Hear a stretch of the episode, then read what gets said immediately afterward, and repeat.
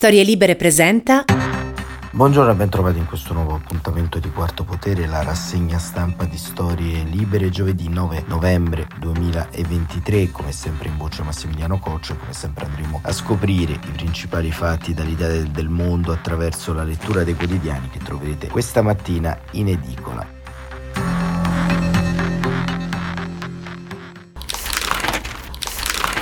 Vediamo le prime pagine, come di consueto, che aprono sugli argomenti forti di queste ore.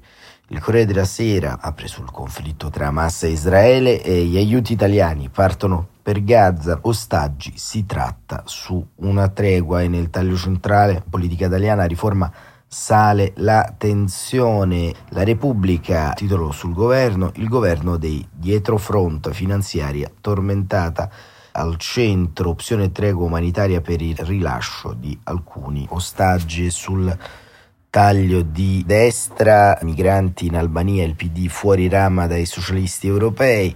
E ancora il figlio di Boris Giuliano arresta il boss che il padre inseguì. E queste sono storie che vengono dall'Italia. La stampa Hamas assediata tratta sugli ostaggi e libero la CGL fa 58 scioperi tutti vicini al weekend.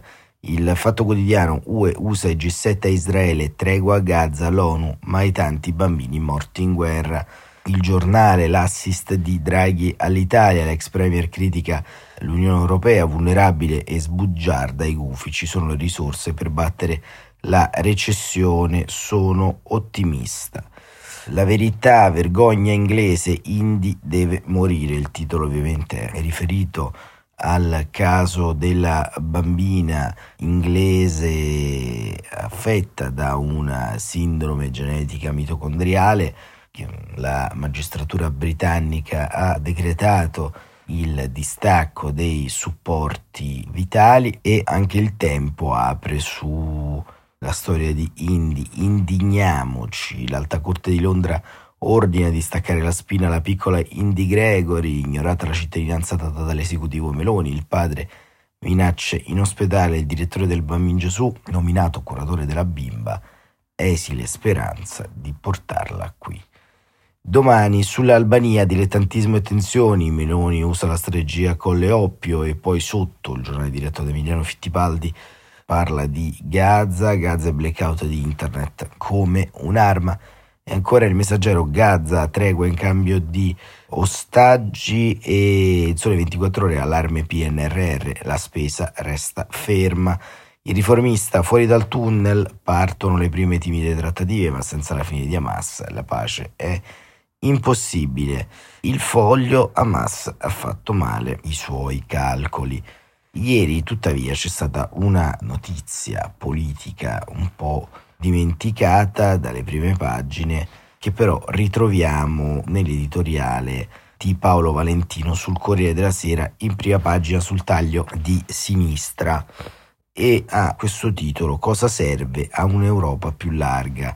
L'apertura a Kiev. E l'andiamo subito a leggere. Perché, perché ieri in commissione è avvenuta una cosa molto molto importante. Paolo Valentino scrive ha fatto bene Ursula von der Leyen a parlare di un giorno storico presentando il rapporto con cui la Commissione europea raccomanda l'apertura di negoziati di adesione all'Unione europea con Ucraina e Moldavia, nonché la concessione dello status di paese candidato alla Georgia le tre ex repubbliche dell'URSS, in primis la testa della Federazione Sovietica, come Lenin definì l'Ucraina, vedono ora aprirsi le porte d'Europa.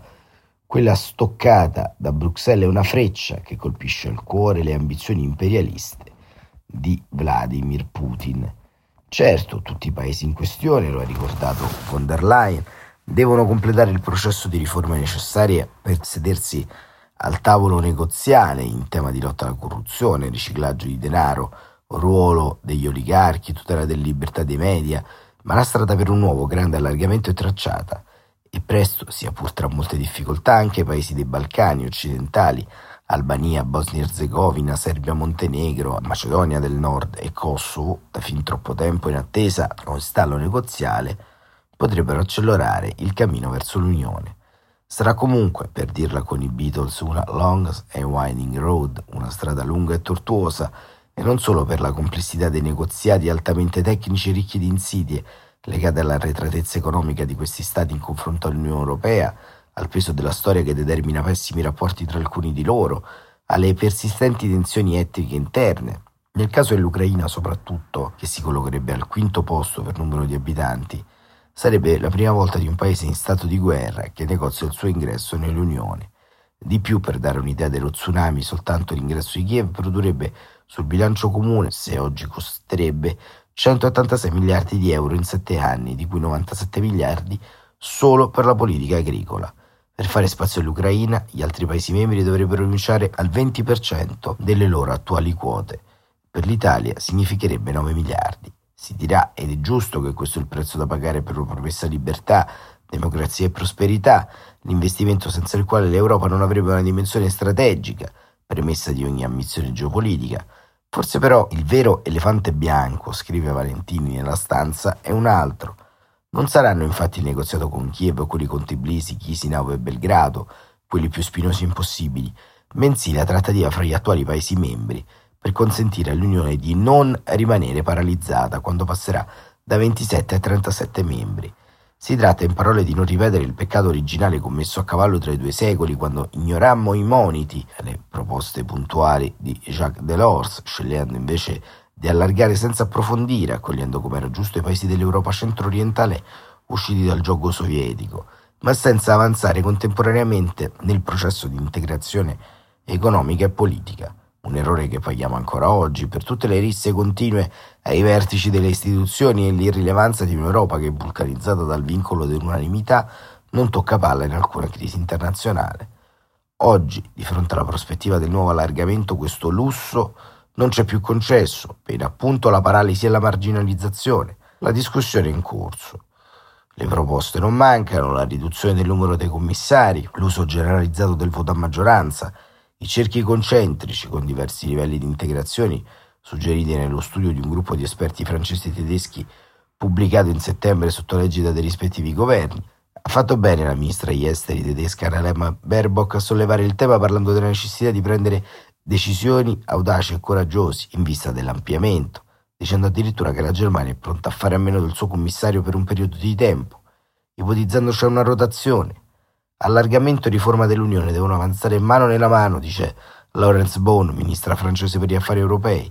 E ieri anche Mario Draghi ha affrontato il tema affermando che l'Europa ha bisogno di molta, molta, molta più integrazione per poter esprimere una visione politica unica e potente.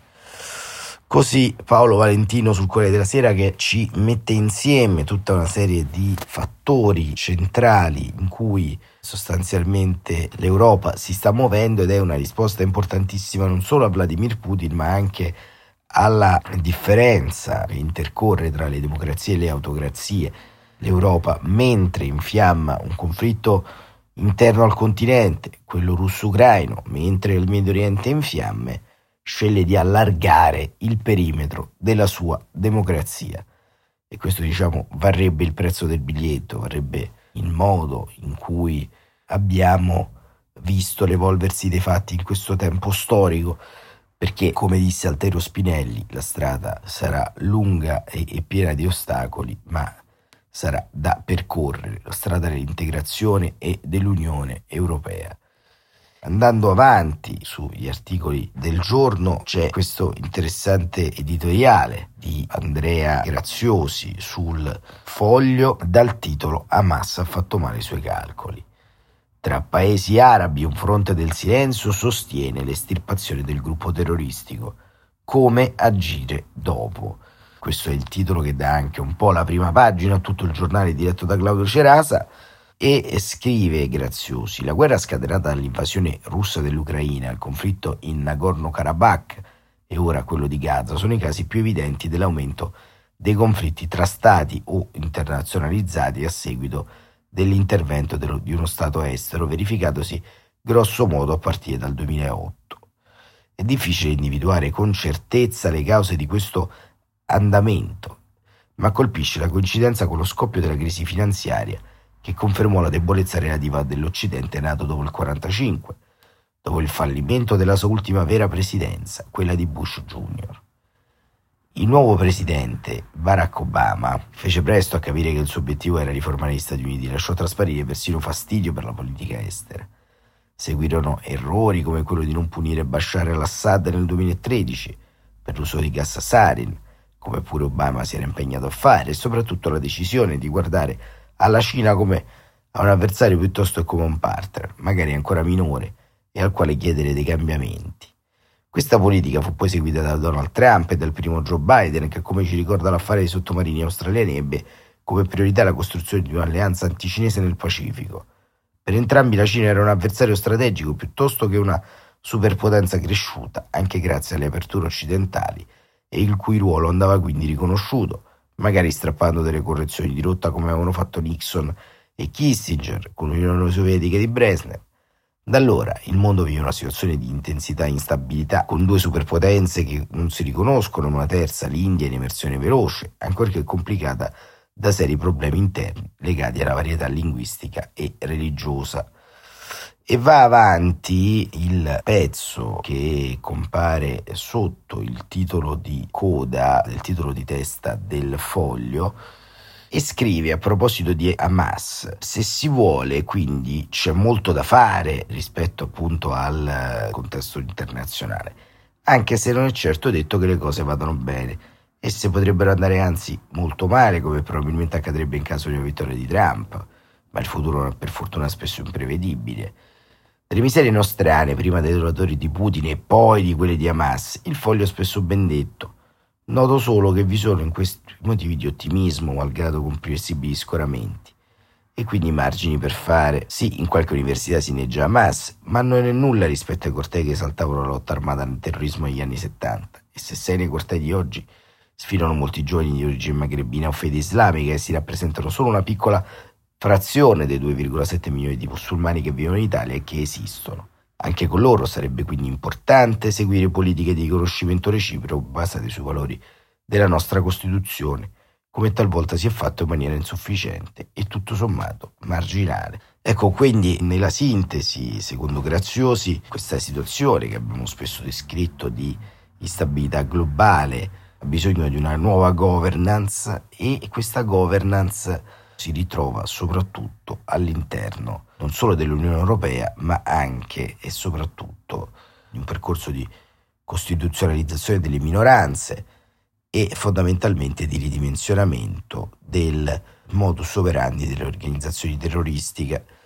C'è poi in chiusura una storia interessante che ci racconta Enrico Franceschini sulla Repubblica, il dentista e la chiamata dell'intelligence di Israele bombardiamo, evacuate. Sono storie ovviamente che arrivano da questo conflitto, ma che sono piccole storie che fanno la storia. La sto chiamando dallo spionaggio israeliano. Stiamo per bombardare il suo edificio. Avete due ore per evacuarlo. L'avvertimento è arrivato a Mahmoud Saaben per telefono alle 6.30 del mattino il 19 ottobre, nel suo appartamento del terzo piano di un condominio di Gaza City. Un tranquillo quartiere della classe media, fino a quel momento non colpito da raid aerei lanciati da Israele in risposta all'attacco di Hamas del 7 ottobre. Mahmoud fa il dentista, non è politicamente attivo e non ha idea di come l'intelligence israeliana conosca il suo numero di cellulare. La sua storia raccontata dalla BBC, che ne ha verificato indipendentemente l'attendibilità, rivela in che modo Israele cerca di avvertire i palestinesi prima di bombardare, per ridurre le perdite di civili innocenti nella guerra scatenata dai jihadisti. Non sempre gli avvertimenti funzionano, secondo il Ministero della Sanità di Gaza, controllato da Hamas, le vittime civili erano più di 10.000. Il dentista vive ad Al-Zahara, nel nord di Gaza. Il 19 ottobre lo svegliano urla provenienti dalla strada. Bisogna scappare bombarderanno le torri. Così la gente del posto chiama in tre palazzi della sua strada, in uno dei quali abita lui.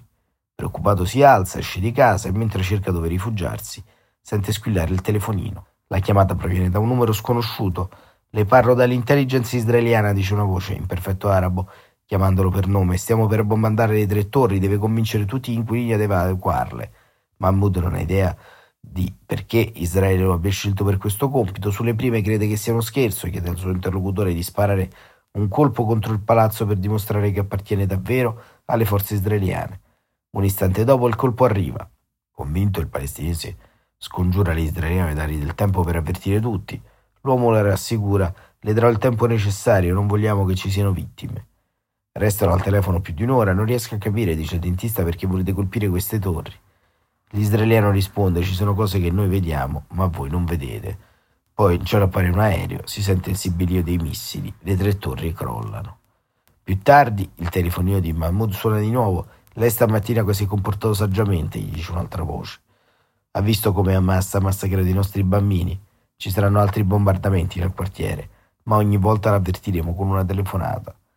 E questo è ciò che accade nei giorni seguenti. Una volta, quando Mahmoud chiede più tempo per completare l'evacuazione, l'israeliano gli dice non mi perderemo senza il tuo permesso. Il palestinese replica non sono io a darvi il permesso, io non voglio bombardare niente. Se volete che aiuti la gente ad evacuare lo farò, ma se volete bombardare non vi serve il mio permesso.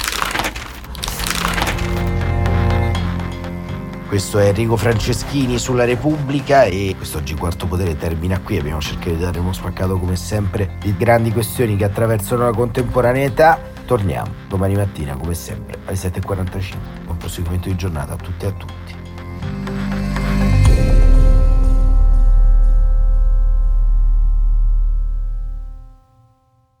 Una produzione storielibere.fm di Gianandrea Cerone e Rossana De Michele.